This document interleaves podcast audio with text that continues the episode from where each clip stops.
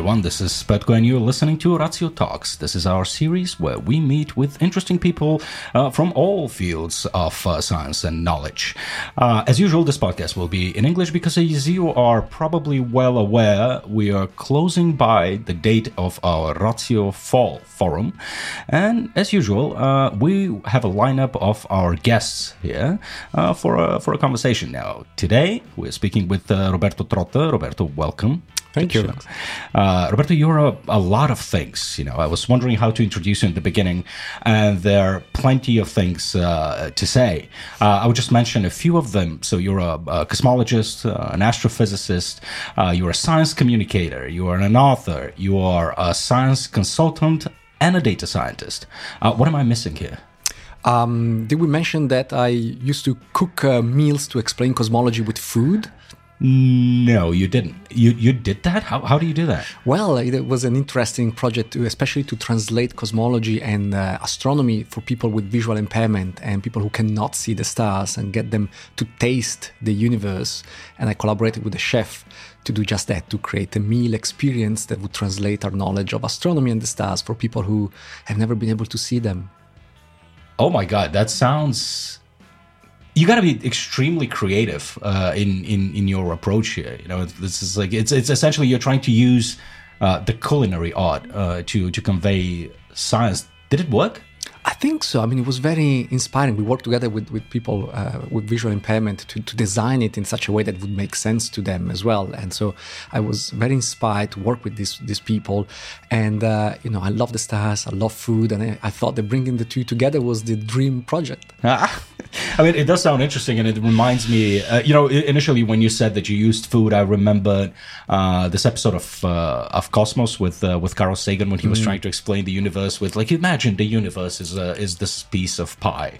What was it? Then. Then, then he sliced the piece of pie. Yeah do, do, do yeah i think that? so. Yeah i think so. That's what he did right? Yeah, yeah. the different components. Yeah, yeah, yeah that's right yes. uh, is uh, is carl sagan part of your journey actually? It's a it's a pretty universal thing when i speak to people who are well, like fond of science. You know, carl carl sagan is uh, occasionally finds uh, his way into into uh, you know people like us let's yes, say who are interested yes. in science. Sooner or later you you, know, you have to sort of uh, confront his legacy of right. great science communication and great science. And so of course yes, uh, yeah. uh, very much so. And uh, some of the things he did, the iconic things that he did, of course, are part of our not just scientific background, but really cultural background. He has really influenced uh, so many of us in so many ways. Yeah, yeah. I mean, many, many people forget that he was actually a proper scientist. You know, oh, yeah. Like not, not, only a decent author and a, and a excellent, excellent communicator. Uh, well, there are some people who have, uh, you know, taken the torch from him mm. right now, but I doubt that they will have, you know, as big of a cultural impact as mm. uh, as as he had. Uh, well, we certainly are trying, uh, Roberto. We're both um, uh, in the same bucket, so to say. We are uh, both dealing in, in, science communication, and uh, it is a difficult thing to do. do you occasionally get tired of doing it? And what I mean by that is not, uh, you know, it's like like the day to day hassle of, uh, mm. of, of of trying to do what we do. It's just that uh, when the objective reality uh, like hits you in the face. You know, when you look at what's going on in the world and mm. in the UK and Italy and Bulgaria, it's mm. like whatever you are, mm. it seems like an uphill battle, doesn't it? It is an uphill battle. That's absolutely true. But I think the uh, the, the, tiredness, also the sense of this, uh, you know, sometimes you are, you are dismayed that things are, seem not to be improving all that much, mm. actually, despite all your best efforts. But then uh, uh, every now and then you you know you, you, are you are in this in these events or you meet people you talk to people and when when that energy comes back and the enthusiasm especially in young people the younger generations that is it makes it all worth it sure, so yeah. i think you know to have that conversation even though you know the wider panorama is is quite worrisome nowadays as we know but you know this, the inspiration that science can bring to people's lives uh, i think and, and particularly my kind of science you know astronomy and looking at the universe and the cosmic perspective that that brings. I think that's needed more than ever.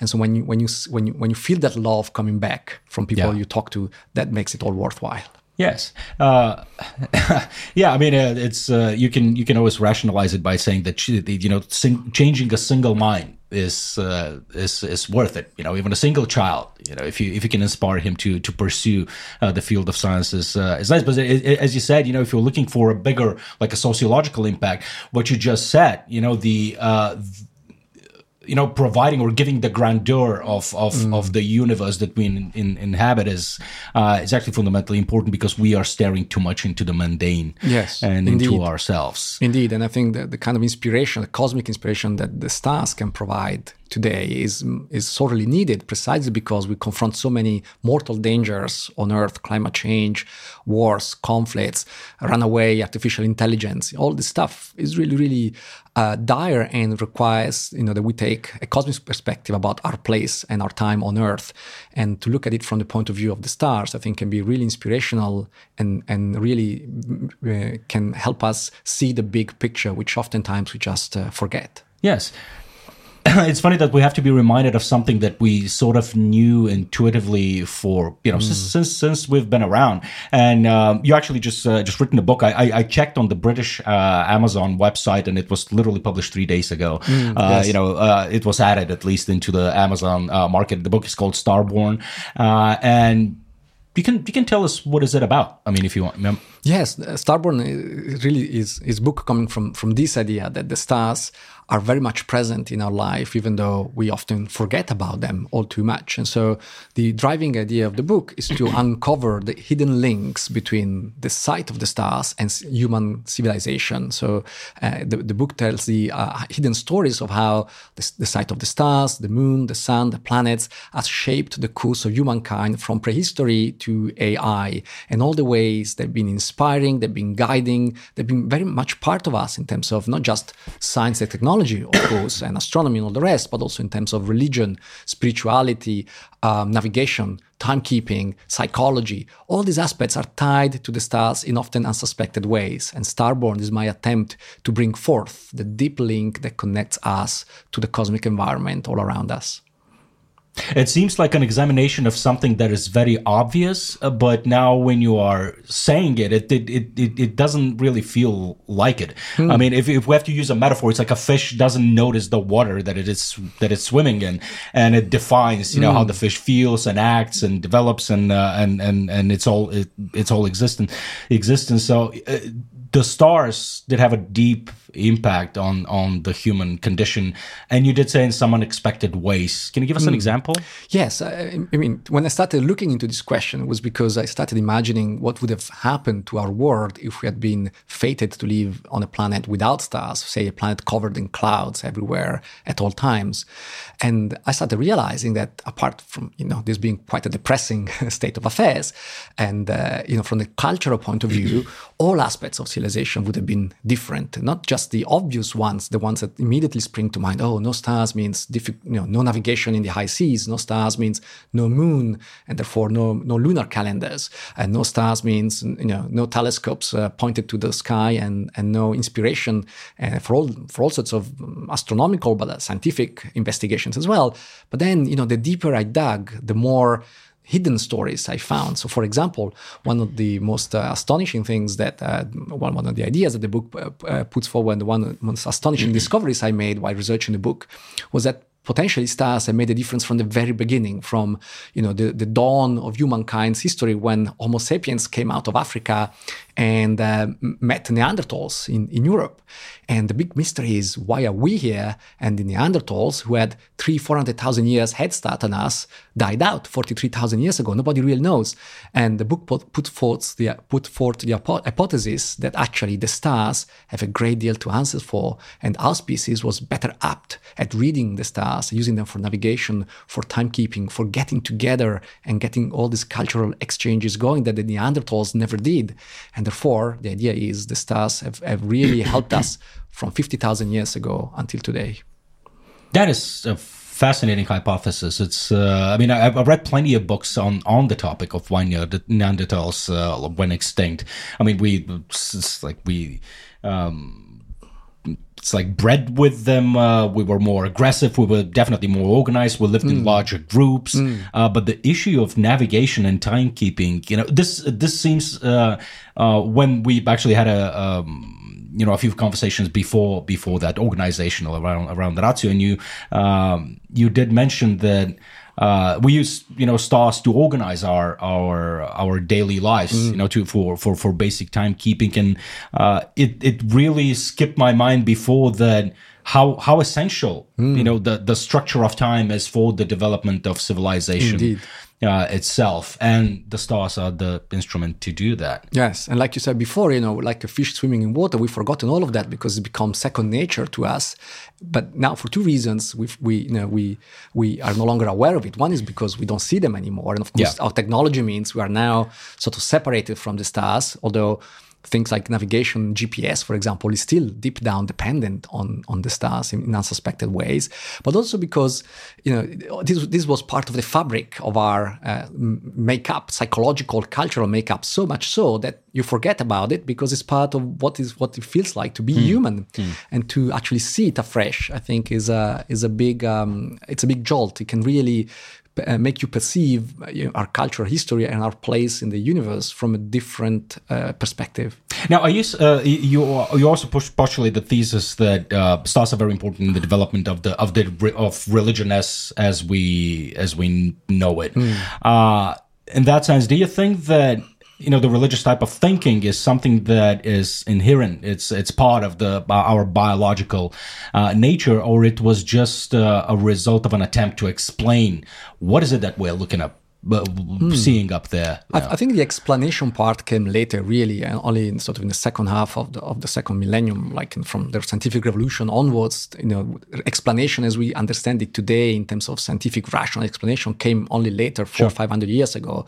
At the beginning, you know, explanation was not so important. I think what was important was inspiration and the mm. fact that this perpetual presence of the sublime, like Emerson puts it, was out there for everybody to contemplate. Because if you think about it, there is plenty of aspects in nature that are awe inspiring, you know, sequoia trees or whales mm. or hmm. big landscapes. But the stars, the, the canopy of the starry night, that's the only common sight of nature that's common to all of humankind everywhere right. at all times. And it was the common source of inspiration for our earliest spiritual beliefs. Even the biggest gods always lived in the sky, if you think about it. Yeah, yeah, true, true. Uh, it's funny when uh, you look at the youth of uh, of humanity and the way that we mm. that we saw things and, and and try to understand them and to compare it with the with our personal journeys you mm. know it seems like on a grander scale on a personal scale it's it's pretty much the same the same journey so I'm, I'm, I'm curious. You're, you're a scientist right mm. now, and I'm I'm doing science communication. Uh, you are way more educated than I am, uh, but I would assume that we we had a, a sort of a the same um, uh, path, so to say. So mm. uh, I used to believe like well, I was very convinced that the pyramids were built by aliens, for hmm. example. Mm. Uh, you know, then I became, I, I, read Marx, I became a socialist. Then I became Hayek and I became like a, like a capitalist. And mm-hmm. then uh, it was all, you know, radical, radical views, mm. uh, you know, changing throughout the years. Uh, and, and, at some point I reached like a, a point of balance. You know, mm. it's like I'm, I'm, I'm sort of uncertain about anything. You know, and, and radical uh, uncertainty. yeah. Uh, so so so I'm curious. What was your journey? Did you mm. used to like intuitively believe in things that are obviously pseudoscientific and and are not uh, you know supported by any mm. evidence, and, and and and you still believe them? I mean, can you give us an example? Like like mm. draw us a, a line from your childhood till today. Well, I, I think specific to do with the stars, I think the, the, the, I was lucky enough to grow up in, in the southern part of Switzerland, which mm-hmm. was still quite dark and, and therefore quite open to being inspired by the, the, the, darkness of the night sky and, and to the sense of wonder and curiosity about, you know, what, what, what's out there. And so that is what has driven my path in terms of my professional path mm-hmm. to becoming uh, to becoming an astrophysicist and and uh, and, uh, and and then later to trying to, uh, to transmit and, and translate that enthusiasm for, for others. Uh, but of course, you know, when you grow up, I think there is all of this magical aspect of childhood that is very, very important. And, you know, the fact that, that, that you believe in all sorts of things, you believe in, you know, in, in, in, uh, in, in, magical things uh, that happen to you. And that aspect of magic, while when, when you grow up, I think it's important to keep it inside. Of course, that's no longer part of my job because my sure. job is about dissecting things in a rational and scientific and mathematical way. But to to keep to keep open your heart and your mind, that sense of wonder that the universe is wonderful in a way that science uh, isn't, because science is wonderful in a different kind of way. It's a different right. approach, and so the two things complement each other. And so to to keep that childlike wonder at the universe alive while at the same time, you know, using cold and and and sort of cold-headed scientific method to investigate the universe. Those are two very different ways of experiencing the same sense of beauty and marvel of the, at the fact that a the universe is out there and b that we're part of it, and in some sense we can even grasp some small or big aspects of it. Yeah. And so the two things I think are not necessarily in conflict, and they can they can they can be two different aspects of the same wonder. Yeah, and and well, they sound they sound like a like a prerequisite for a scientist to be mm. uh, you know to develop and explore new ideas you have to be open-minded and and and be open to exploring ideas that they don't have uh, you know any objective evidence evidence mm. uh, supporting it. It's funny uh, that it's it sounds like a very difficult thing to do. To yes. be to be honest. Yes, and especially because you know modern science is is very much about uh, you know it's it's radical positivism and, and, you know trying really to dissect things to their smallest atoms and smallest components in order to understand them at that microscopic level. But we see now many of the challenges in science and in physics and astronomy are about complexity, and complexity is less amenable to that kind of positivistic deterministic approach where you just just you know chop it up in smaller smaller chunks yes. and then you build it back up. So some things are fundamentally um, uh, uh, fundamentally connected in a way that you cannot just separate them. And so to have that bigger sweep of, of a view also scientifically becomes more and more important as we see all the big problems that we're facing nowadays. And questions are inherently cross-disciplinary and therefore they do need this you know bigger vista. Otherwise you just miss important aspects of them if you try to boil them, them down too much too early yeah. Uh, uh, again, it, it feels like the clock is turning back when uh, we used to have these lone scientists. Uh, I mean, you, you, are Italian. You know, it's, mm. it's like the uh, the the classical view of a scientist is like a single uh, genius person in a lab mm. who is a polymath Mm. essentially you know mm. it's it, and and they know everything that is to know mm. out there and you know trying to connect these ideas to explain uh, a, a, single a single phenomenon uh, then we got into the field of specialization you know in, mm. which everyone was uh, again focused focused on a, on a smaller field and now we have this change of the paradigm again in which you have to mm. combine all the fields of knowledge in order to make sense of the complexity yes as you as you as you said Oh. But I think I think today is, is fundamentally different from you know the Renaissance uh, polymath, right? In, in, two different ways. Which one? One is that of course during the Renaissance, all of these scientists or proto scientists were all men. Yeah. Nowadays, fortunately, this is no longer the case. We're working hard to make science more gender balanced and more mm. inclusive, which is a very very important aspect.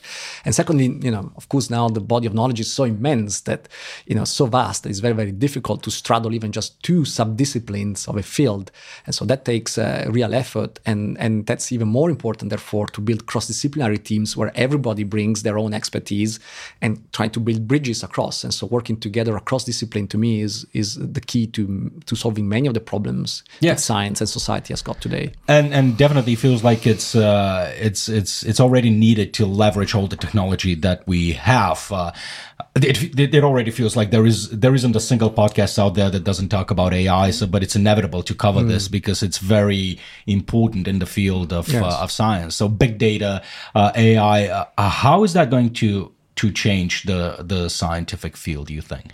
Well, I think AI can be transforma- transformational if it's used in the right way as, as as a tool that we understand, and rather than just the black box that that spits out answers. And you know, in my in my current job as, as head of data science at, at the advanced uh, uh, school at School for Advanced Studies in in uh, Trieste, Italy, we try to do just that to develop AI and machine learning tools that will be able to give us not just you know the answer, but also give us insight into that answer. Because ultimately, what we are are after is scientific knowledge. And mm-hmm. scientific knowledge is always not just about the what, but it's also about the how, and even perhaps sometimes about the why. And to build AI tools that are able to help us in this kind of path to discovery is not obvious.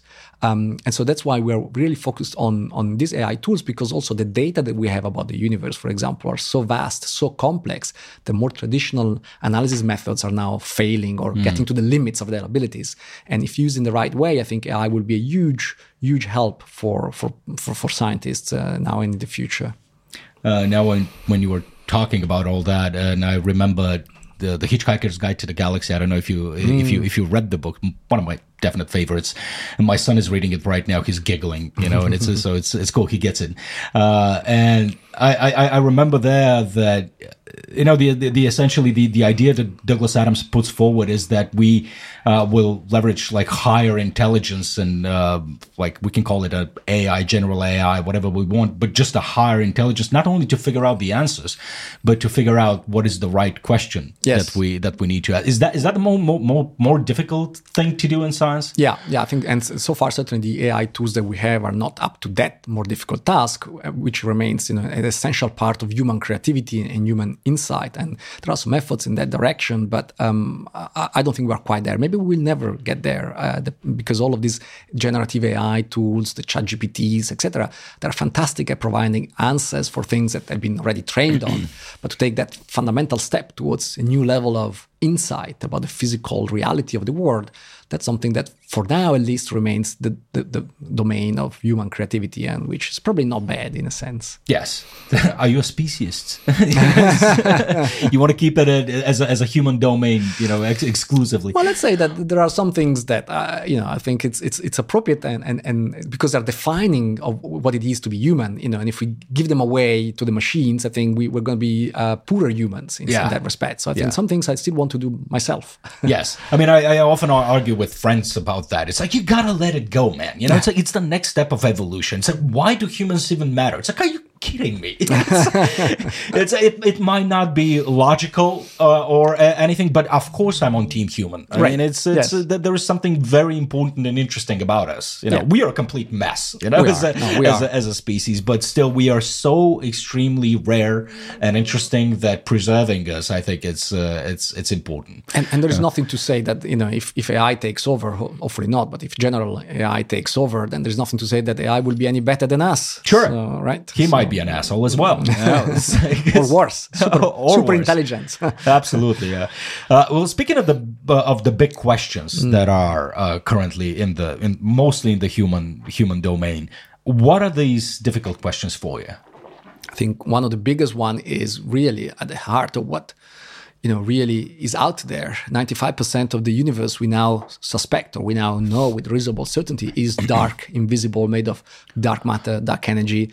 And we have very little clue about what that is about. So you know all these you know, fantastic pictures of the deep sky that we see from the space telescopes or the telescopes on earth all the shining galaxies everything that's out there is only 5% of the total. Yeah. so the really big question is what is the rest right dark matter dark energy what are they and even perhaps you know why is the universe balance and, and, and cosmic recipe set up this way and yeah. could it have been any other way those are very deep questions about the nature of reality uh, you know I, I often hear that and it's uh, I realize that understanding the 95% that we don't understand of how the universe works is uh, is is fundamentally important. Mm. But I fear that the moment we figure it out, it might be boring.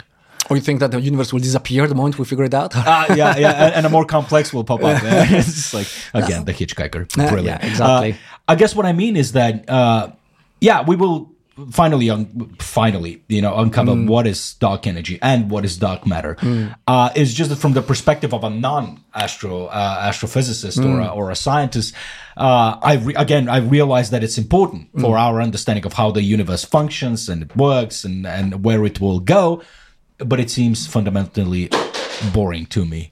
Well, it depends what the answer is, right? We don't yeah. know what the answer might be. It might be that this is just the, the tip of the iceberg, and you know, like at the end of the uh, 19th century, people thought, "Oh, physics is finished." You know, yeah. now it's only you know a little bit around the edges, and then quantum mechanics came along, and the relativity came along, and it was a revolution, right? So it might well be that we misunderstand fundamentally what the question is, and when we actually figure out what the mistake is, this will inaugurate a new a new era of discoveries. So sure. it's not entirely sure that it's going to be as boring as that. Probably not. You know, I yeah, uh, but I mean what do you reckon? I mean, what is what is your craziest idea in this regard? Oh, I think I think yeah, exactly that. That you know, we'll at some point we'll, we'll find out that what we think this ninety five percent is made of is entirely misguided. Maybe the observations are being misinterpreted in some fundamental way, and and that will completely change our view of about the universe, and, and that would be quite quite a revolution in physics, but also in, in in our understanding of you know everything really around us.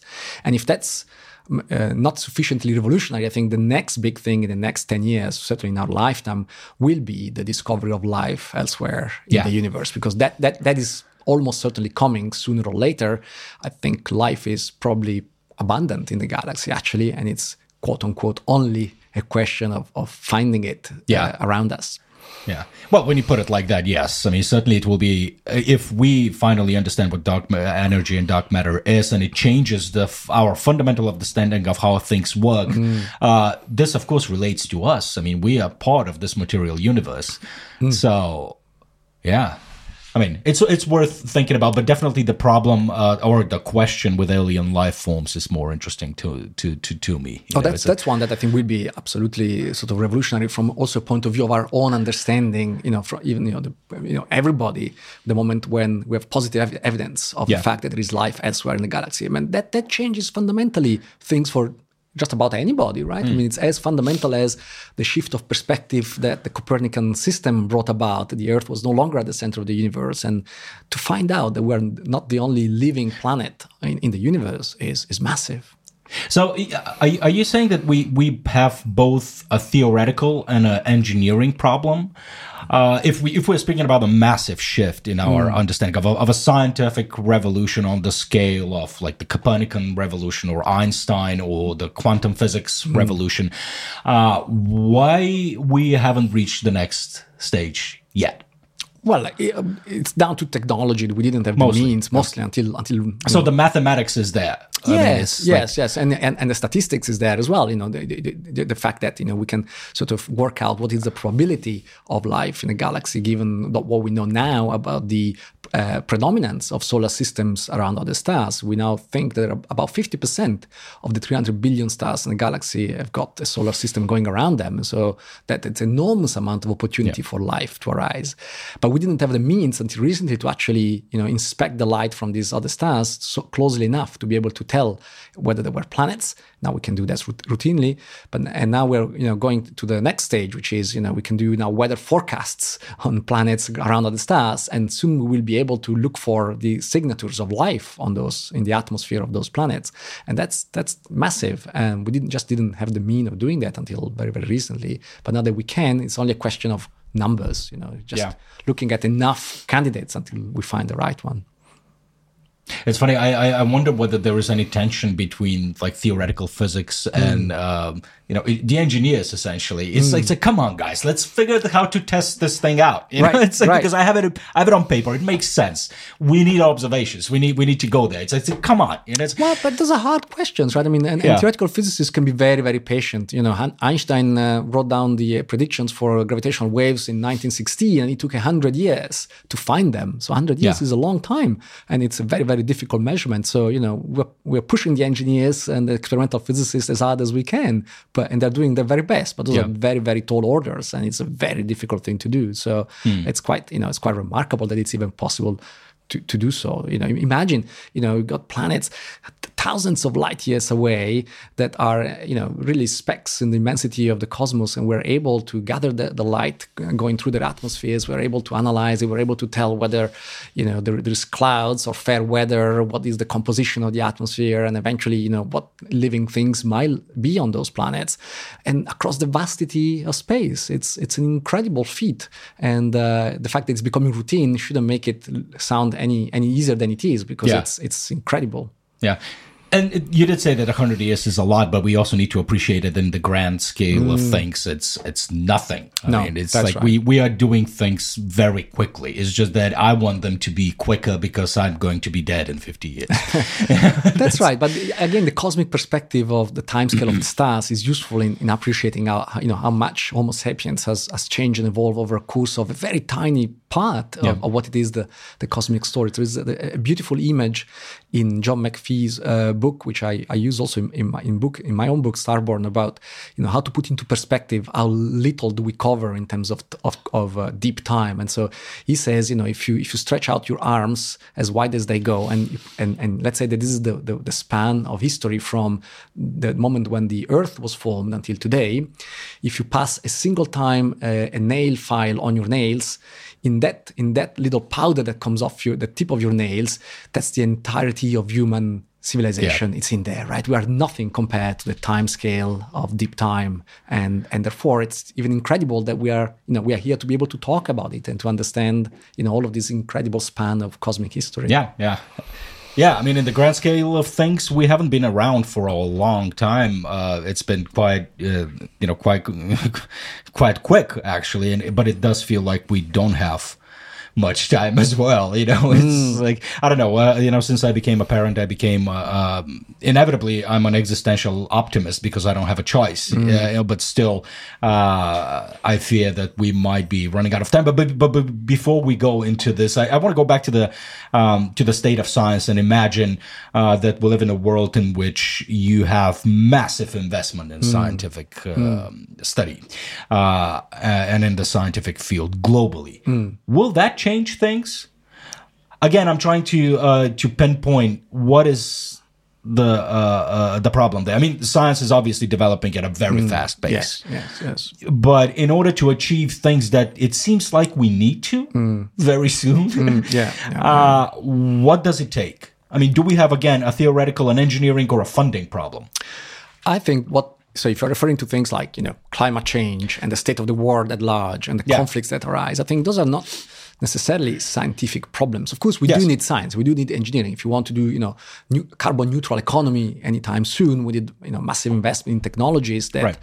you know, partially we have, partially we don't have, but you know, we certainly have the means of doing that. But what is missing is not the understanding of, you know, the science of climate change, is mm-hmm. not necessarily the technology to do that shift to carbon neutral economy. What is missing is political will. Sure. And and, yeah. and, and, and, so it's it's less, in my opinion, a scientific technological problem, although there is some of it as well, but rather the fact that the, fruits of the scientific revolution and the technological advances that we've seen in the last 50 years have not been shared equally mm. across the globe and actually have led to massive polarization and massive um, uh, uh disparity in yep. incomes and quality of life. And so I think we haven't seen nearly as much of a progression in the way we organize society uh, that has has not matched at all what the, yeah. our power of actually influencing the, the world, the environment all around us as, as the, the big strides that this has made in the last hundred years. So we need to catch up, not very much in terms of science and technology, but catch up with you know the ability to to use that science and technology for the greater good of, of the entire planet that is not a scientific problem it's, yeah. it's a, fundamentally human problem I right think. right it, it, does feel like in the in the last uh, i don't know let's put a time scale on it like a hundred years we've been living in a scientific revolution and a social stagnation Indeed. you know and then they, they do have to happen at the same time i, I definitely agree on that but uh, if we are talking about like more difficult problems like uh, um, I don't know, it's like healing death let me put it this mm. way, or becoming an interplanetary species. Mm. Mm. Will investment do the job?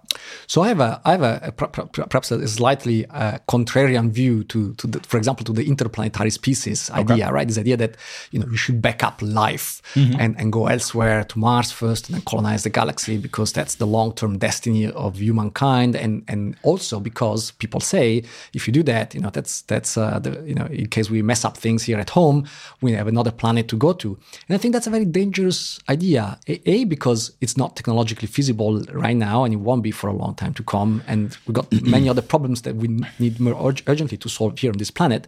And second, because I believe there is no planet B. You know, we make mm. our stand here on this blue spaceship that we inhabit.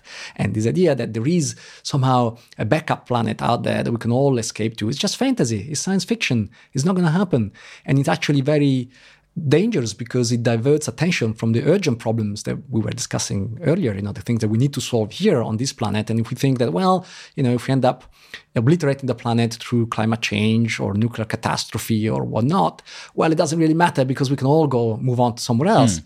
That's not going to happen. It's yeah, but sure, not going to happen. But, but, but purely historically or geologically, if you mm. will, from the history of our planet, uh, don't you think that a mass extinction is inevitable, whether we do it or an asteroid does it, or you know, like massive volcanic eruptions do true, it? It's like true, true. But the timescales, consider the timescales. We we've been talking about, you know, Homo sapiens and Neanderthals fifty thousand years ago. Fifty thousand years is nothing, right, in, compared to the timescales we're talking about.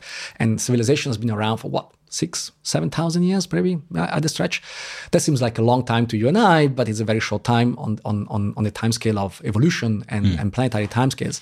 And so, you know, to imagine that we can control our destiny in the future, you know, over timescales that span, you know, tens and hundreds or millions, uh, thousands or, or millions of years, it's it's completely misguided because the, the, truth of the matter is if we don't solve the problems that we have in the next 10 50 100 years which is a very short time scale over which none of the other catastrophic uh, uh, dangers really matter not the not the, you know, the, evolutionary dangers and so on all the dangers that we're facing are essentially anthropogenic now mm. We are, are, our, our own creation. Right. We need to solve them first before we can even worry about you know those, those bigger time scales and so i think it's really a question of you know focusing on on the urgent needs and the urgent issues before being able to worry about you know what, what's going to happen to the humankind in 100000 years. Oh, that's not a question. We need to worry about what's going to happen in the next 10 years yeah. and next 100 years and to make sure that we are still there after that. Well, it seems like we're tempted to think of a technological solution or mm. like like escapism because it seems to be the easier task. Mm. Because what you're talking about is a fundamental political, psychological, sociological yes. uh, change.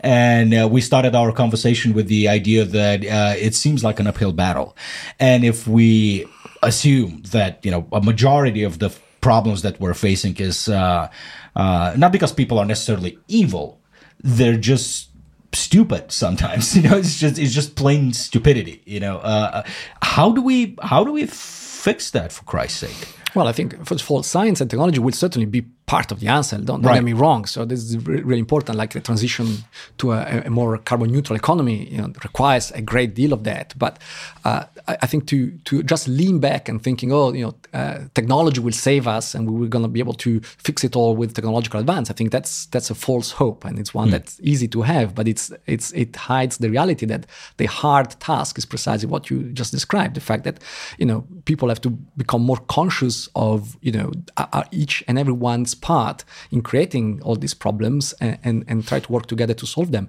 That's where the stars, I think, come back in, right? This cosmic perspective, if we can see ourselves, and which something that hap- happens a lot to people who go to orbit, go to space, astronauts going to the moon, turning back, seeing this blue planet floating in the darkness of space. And they they often have what is called the overview effect. Mm. This idea that, you know, we are alone not alone, but we are certainly very vulnerable in on this blue spaceship in the middle of, of nothing.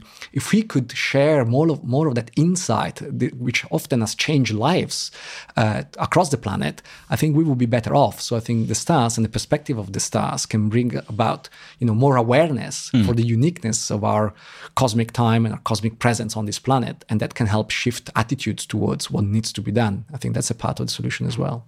It is part of the solution. I, I just don't see it um, scaled up, you mm. know, to a degree that would be sufficient. Well, maybe. I mean, maybe mm. maybe at some point, everybody who is making any important decisions about mm. other people's lives should mm. go up there. Right. You know, right. It should be a prerequisite. Yes. It's yes. like you go to space, yes. you know, before you become a politician or whatever. you know, it's like, and then you come back and and, and think of people. Yeah. Uh, but you know, fixing fixing these uh, uh, again, like psychological, cultural, ethical questions mm. that we are all facing. Do you do you think that because you, you are working in in the field of astrophysics and mm. in physics, you're working with numbers. Mm. You know, everything uh, is uh, is concrete, it's specific, it's predictable, it's mm. calculable, more uh, or less. More or less, of course, yes. Um, whereas when we when we speak about societies, you know, these are extremely complex systems mm. that uh, and, and this is the reason why like fields like social psychology and economics are often described as pseudoscientific mm. because they're not uh, yet at the at the level of physics in mm. terms of predicting mm. you know what is what is what is going to happen mm. so do you think that the answer that that, that science could be an instrument mm. to actually address you know these ethical cultural and, and all other problems and mm. i realize that this is a controversial topic because mm. historically we try to apply yes, you know scientific yes, thinking yes. and fixing yeah. cultural and, and, and other and other issues it didn't turn out it well. didn't really work and, yeah. and actually historically come to think about it you know that's, that's also part of the insights that i i i had while writing my book you know things like so, social psychology for example actually were born out of insights that were first gleaned among the stars and there's the idea of prediction and uncertainty and, and the fact that that you know measurement errors fo- follow a certain uh, law, the, the, mm-hmm. the, the, distribution of uh, normal errors, for example, from Gauss and Laplace. That was the direct inspiration for the work of Quetelet and others that led to social sciences oh, and, wow. and, psychology. So, in fact, you know, whatever we whatever we have in terms of scientific study of, of sociology and psychology actually does go back to the stars. Another hidden link yeah. between you know the cosmic environment and, and and and life on Earth, and yes, it works to a point, but like you say, you know, human beings are far more complex and far more complicated than atoms or stars or mm. galaxies. And so, you know, physics in that respect is easy because an electron is an electron is an electron, while you and I are people, but we're all different, mm-hmm. right? So, so some regularities can be gleaned, but not sufficiently, I don't think, for them to ever be exploited. And, and, although now, of course, we see with AI, you know, that, and the data collection capability of the big companies and governments that, you know, even though we don't have a theory of how things work, you, you can have very pre- precise prediction mm. and algorithms that can actually nudge you in many different ways, which you might think, oh well, that's that, that could be useful to you know to help people become better people. But actually, what we see is actually it's being used for, for yeah. nudging people in very different directions that are not necessarily towards a common good, but they are, you know, help you click more and buy more on, on, online, or perhaps vote for this candidate or that candidate. So that this this idea of control, which was also born among the stars, is turning into dystopian control. Mm. So in that sense, I think the kind of let's not call it science, but certain predictive power of algorithms and AI today, if anything, is making matter worse because it's individually tailored to nudge people to do things that are in the interest of, well, someone whoever else, yeah. is doing the nudging, right? Right. So, yeah. yeah. Very dangerous stuff. But do you think? Uh, again, I'm going to step into the controversial here. I'm sorry for putting you for putting you on the spot. It's uh, don't you don't you think that there are some things from an ethical uh, point of view that are that are objectively true, uh, mm. uh, meaning that that we can we can define what is good for an individual and mm. what is good for a society. We can clearly define them.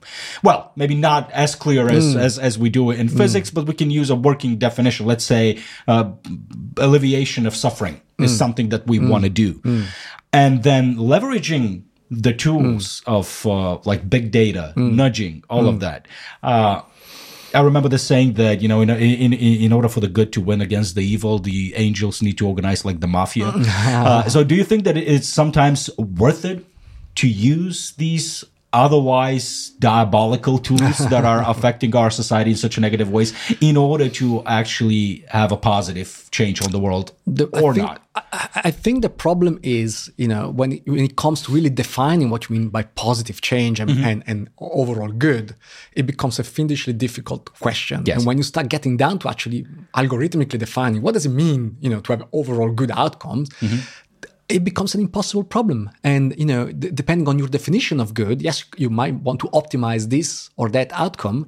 Uh, and, in and, actually, there are theorems, for example, in algorithmic um, uh, design of AI systems where you know you want to be fair. You know everybody can agree that being fair is is a good thing but then how do you define algorithmic fairness? Do you want to be fair to individuals? Do you want to be fair to groups? Do you want to be fair uh, so that you know if you got the same characteristic as somebody else there is no disparity in the outcome. Do you want to be fair you know women and men have to have the same outcome? And it turns out depending on there's a long list of possible definition of being fair or you know or, or actually good outcomes. And there's a mathematical theorem that shows that the outcome outcomes are incompatible. So depending right. on your definition of what it means to be fair, what it means to be good, you might be able to achieve that definition, but by definition, it will be unfair or not so good in another pe- person's view if they have a different def- uh, definition of you, and you cannot do the two things at the same time. And so when it boils down to that definition, you, you find out that who decides, right? You yeah. Know, the people who have the algorithm, the people who have the data, government, you know, some president, you know, who decides? Yeah. And and so it, it becomes very quickly dystopian. So I, my view is actually that while the idea, you know, in principle seems to be a good idea, when you start trying to put it in practice, the hurdles and the actual practical, algorithmical, uh, technical difficulties are such that they not just nullify the goodness of the idea, but almost invariably they led to a worse outcome, an outcome that for somebody it's got to be worse. Yeah. And so it becomes impossible to actually use it in a way that everybody would agree, oh, that's a good outcome. Yeah. So it boils down to the very old, you know, negotiation and talking and discussing and right. getting multiple people's view. I think algorithms cannot do that because they are designed to optimize this one thing. And mm-hmm. whatever that one thing is, you know, it's going to be different for you and I, and it's and it's right to be so. It it, it ought to be so. It has to be so. Yeah, yeah. I mean, it's yeah. Uh, when you look at it like that, you, you start realizing why is it difficult to do public policy? Mm. Yeah, it's it's like mm. leveraging this these different interests, and at some point you realize that. Um, human suffering seems to be a prerequisite of doing anything. You know, it's mm. like uh, uh, there will always be somebody who is mm. paying the price for something. So there is no scientific or technological solution. It's uh, we rely on the good old social evolution. I think I think that you know, it's like yeah. I say, science has to be part of the solution, and there are some things where it can help and yeah. has to help. But to rely on it as to being the panacea that will solve sure. it all for us, I think that's misguided. It's putting on science a, a burden that science was never designed to address. You know, right. it's it's it, it's a different question. It's a question about how do we organize ourselves as humans, and science is but one of, of aspects of human life. It's a human activity. Science itself has got its flaws. Scientists themselves we're not perfect. We're not entirely rational. You know, we fight like everybody else for, you know, recognition, citations, and, and, and pride and so on. Um, so, you know, there are some specific and very good things about science and technology, but they're not necessarily the answer to all of our societal problems. We need we need you know to engage in a different way with each other and and find find, find again that sense of you know common purpose that we, are, we seem to have lost very much in the, in the last you know 20 years for sure. Do you think that if we actually leverage the the the most powerful tool of science, which is you know the scientific method, the way mm. of thinking mm. uh, that uh, that science is based on, mm. uh, that if we apply it on an individual and in a, on a on a collective level, this will make a, the world a better place. For, cert- for certain things, for yeah. sure, right? Uh, but uh, let's let's recall that being you know, sort of applying the scientific method is a very unnatural thing to do sure. in a sense because you know it, it, took us a long time to figure it out, and even now, you know, it's it's hit and miss sometimes, and it takes a lot of effort to actually apply consistently. So I don't think this is necessarily something that everybody will ever be able to take on or want to take on in their life as a way of looking at the world.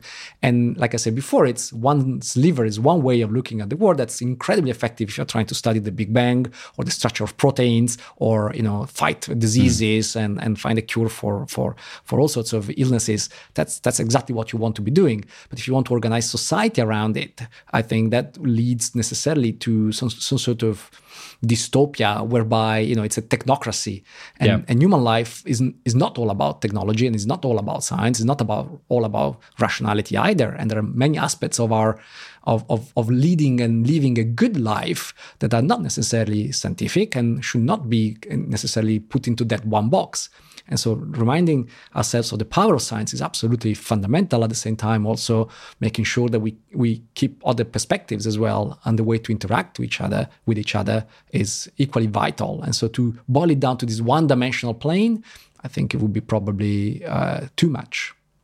Yes, and I think uh, in the beginning, b- before we actually started recording, we were talking about our kids, mm. and it is uh, very tempting. And I'm trying to do that with my kids when they were especially younger. When they ask a question, I'm trying to give them like the straight answer, you know, the straight scientific answer. It's like, are they monsters? You know, it's like no. You know, it's like there is no proof that they're monsters, and and it's tempting to do that. And at some point, I realized that you robbed them yes. out of. Uh, out of, a, uh, of, of an illusion that is absolutely necessary to live yes. a good and interesting life. Yes. Yeah. Yes. So it's, at some point I started like, yeah, of course monsters exist. It's just they exist in a different realm that doesn't touch as ours. Indeed, you know, so you can indeed. live in both worlds. You indeed. know, and I'm trying to to sort of juggle with both both of these both of these things. It it seems like an illusion. Mm. Uh, having a uh, having a, an illusion uh, mm. is is is a really something necessary for a good life, isn't it? Yes, it's the magic that we were talking about earlier right? This childlike magic of the world and, and the, the sense of wonder that if you become too analytical, you, you just dispel it too much. And mm. then you're robbed of something that's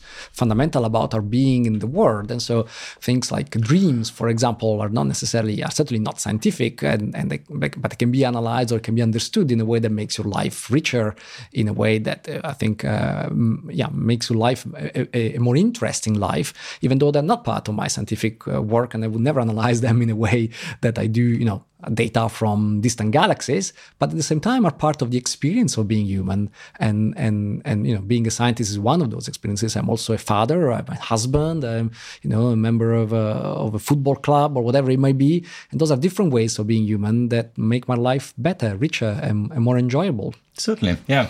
Uh, at the beginning of the conversation, we uh, I, I spoke about my, my my personal journey of being like radical in different positions. Mm. You know, it's then at some point I became like a radical atheist. You know, it's like mm. this is absurd. Are you kidding me? You know, it's like mm. there is no God. There is no, uh, and and then and and the temptation to uh, spread the gospel of mm. rationalism and uh, you know of science and the and, gospel though you said it the gospel yes I just said the gospel yes uh, and and and spreading it and then being radical about it mm. you know with the mm. full conviction that you are doing a good thing and at some point I realized this is so childish and stupid and and and so unnecessary and un, un, unhelpful you know and, and and eventually I came down you know it's like it balances out you know now I believe in the God of Spinoza, for example. It's like the, or or uh, at least I accept you know certain mm. possibility, mm. Uh, and and realizing that taking taking away you know these things from you know, from people by mm. forcibly feeding them the idea that no. they're stupid and non-rational is the wrong way to go mm. and maybe the problem here if we're speaking about science communication in general is that we hear very few uh, like balanced voices. Mm. It's like I don't I don't know how is it in the in the UK, mm. but here in Bulgaria, it's if if we have people you know working in in in, in the science communication, the mm. skeptical field, so to say, mm-hmm. yeah, it feels like they're very radical hmm. all the time in hmm. their in their message. So, hmm. no God, you're stupid. You know, it's like homeopathy, you're stupid. You know, it's like it's like assigning uh, certain qualities to the people yeah. that believe it. Yeah. it yeah. That doesn't seem to be the effective way to go no, about it. No, I think eh, eh, like you say, it's not effective because people just stop listening. Yes. and you won't convince them of, of anything at all. So from a science communication perspective, it's simply not the right yeah. way of communicating.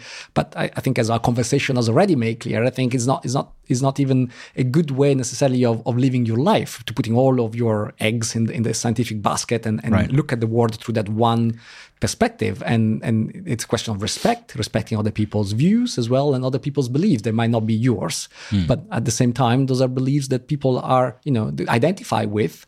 And they have a very rich cultural tradition you know for thousands of years going back to what we were saying before you know looking at the stars has inspired all sorts of spiritual beliefs in people. And you know the temptation is now to say oh you know this was so silly you know why think about the milky way as a as a as a road to for for uh, departed souls to go into heavens? It's just a collection of of gas and stars out there. Yes, we know this, but you know, if you actually go out and look at the Milky Way with your own eyes and you forget about all of this for a moment, it's still beautiful. It's still awe-inspiring. It's it's still something that you can totally understand why people believe that in, yeah. in the past and and that's an experience that's worth having. And so i think it's it's not effective and it's not useful. It's not even um, uh, um, a good thing to do to try to just steamroll people's beliefs with and science tells us. Yes science tells us this but it's nothing stopping you from going out and looking at the beauty of the night sky and just enjoying it for what it is a very inspiring view that has you know really connected us for thousands of, of years and hundreds of generations to our ancient uh, prehistoric uh, ancestors. And that's a beautiful thing in itself. It is. It is. I'm so glad that we uh, we had you on the on the podcast and and that we will have you on the Ratio Forum. The, the, the moment that this airs, it's uh, it's already going to be in the past. Uh, but I mean, what are what are some other things? I mean, it, except you know, looking at the grand picture, just look up in the sky. Mm. What else would you would you would you say say to people? I'm, I'm, I'm, giving you the opportunity of a last word word because yeah we have a tradition we're going to kill you in the back room I guess you know I don't, I don't know why I do this.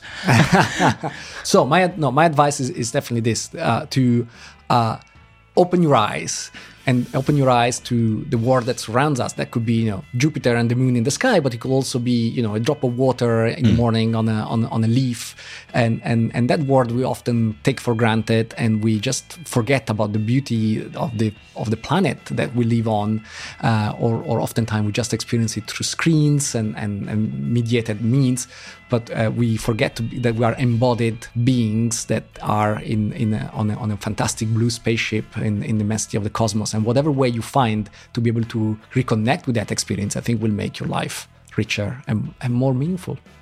It seems like you're saying it's like find your inner kid You know, it's like don't yes. be scared to play with your mind and with the uh, with with the things around you. Exactly, childlike is good. Yeah. Well, thank you very much, uh, Roberto. Your book was Starborn, Starborn. with the subtitle "How the Stars uh, Made Us and Who We Would Be Without Them." All right. Well, congratulations on your book, and I'm looking for you forward for your talk. Thank you very much. Thank you for having me.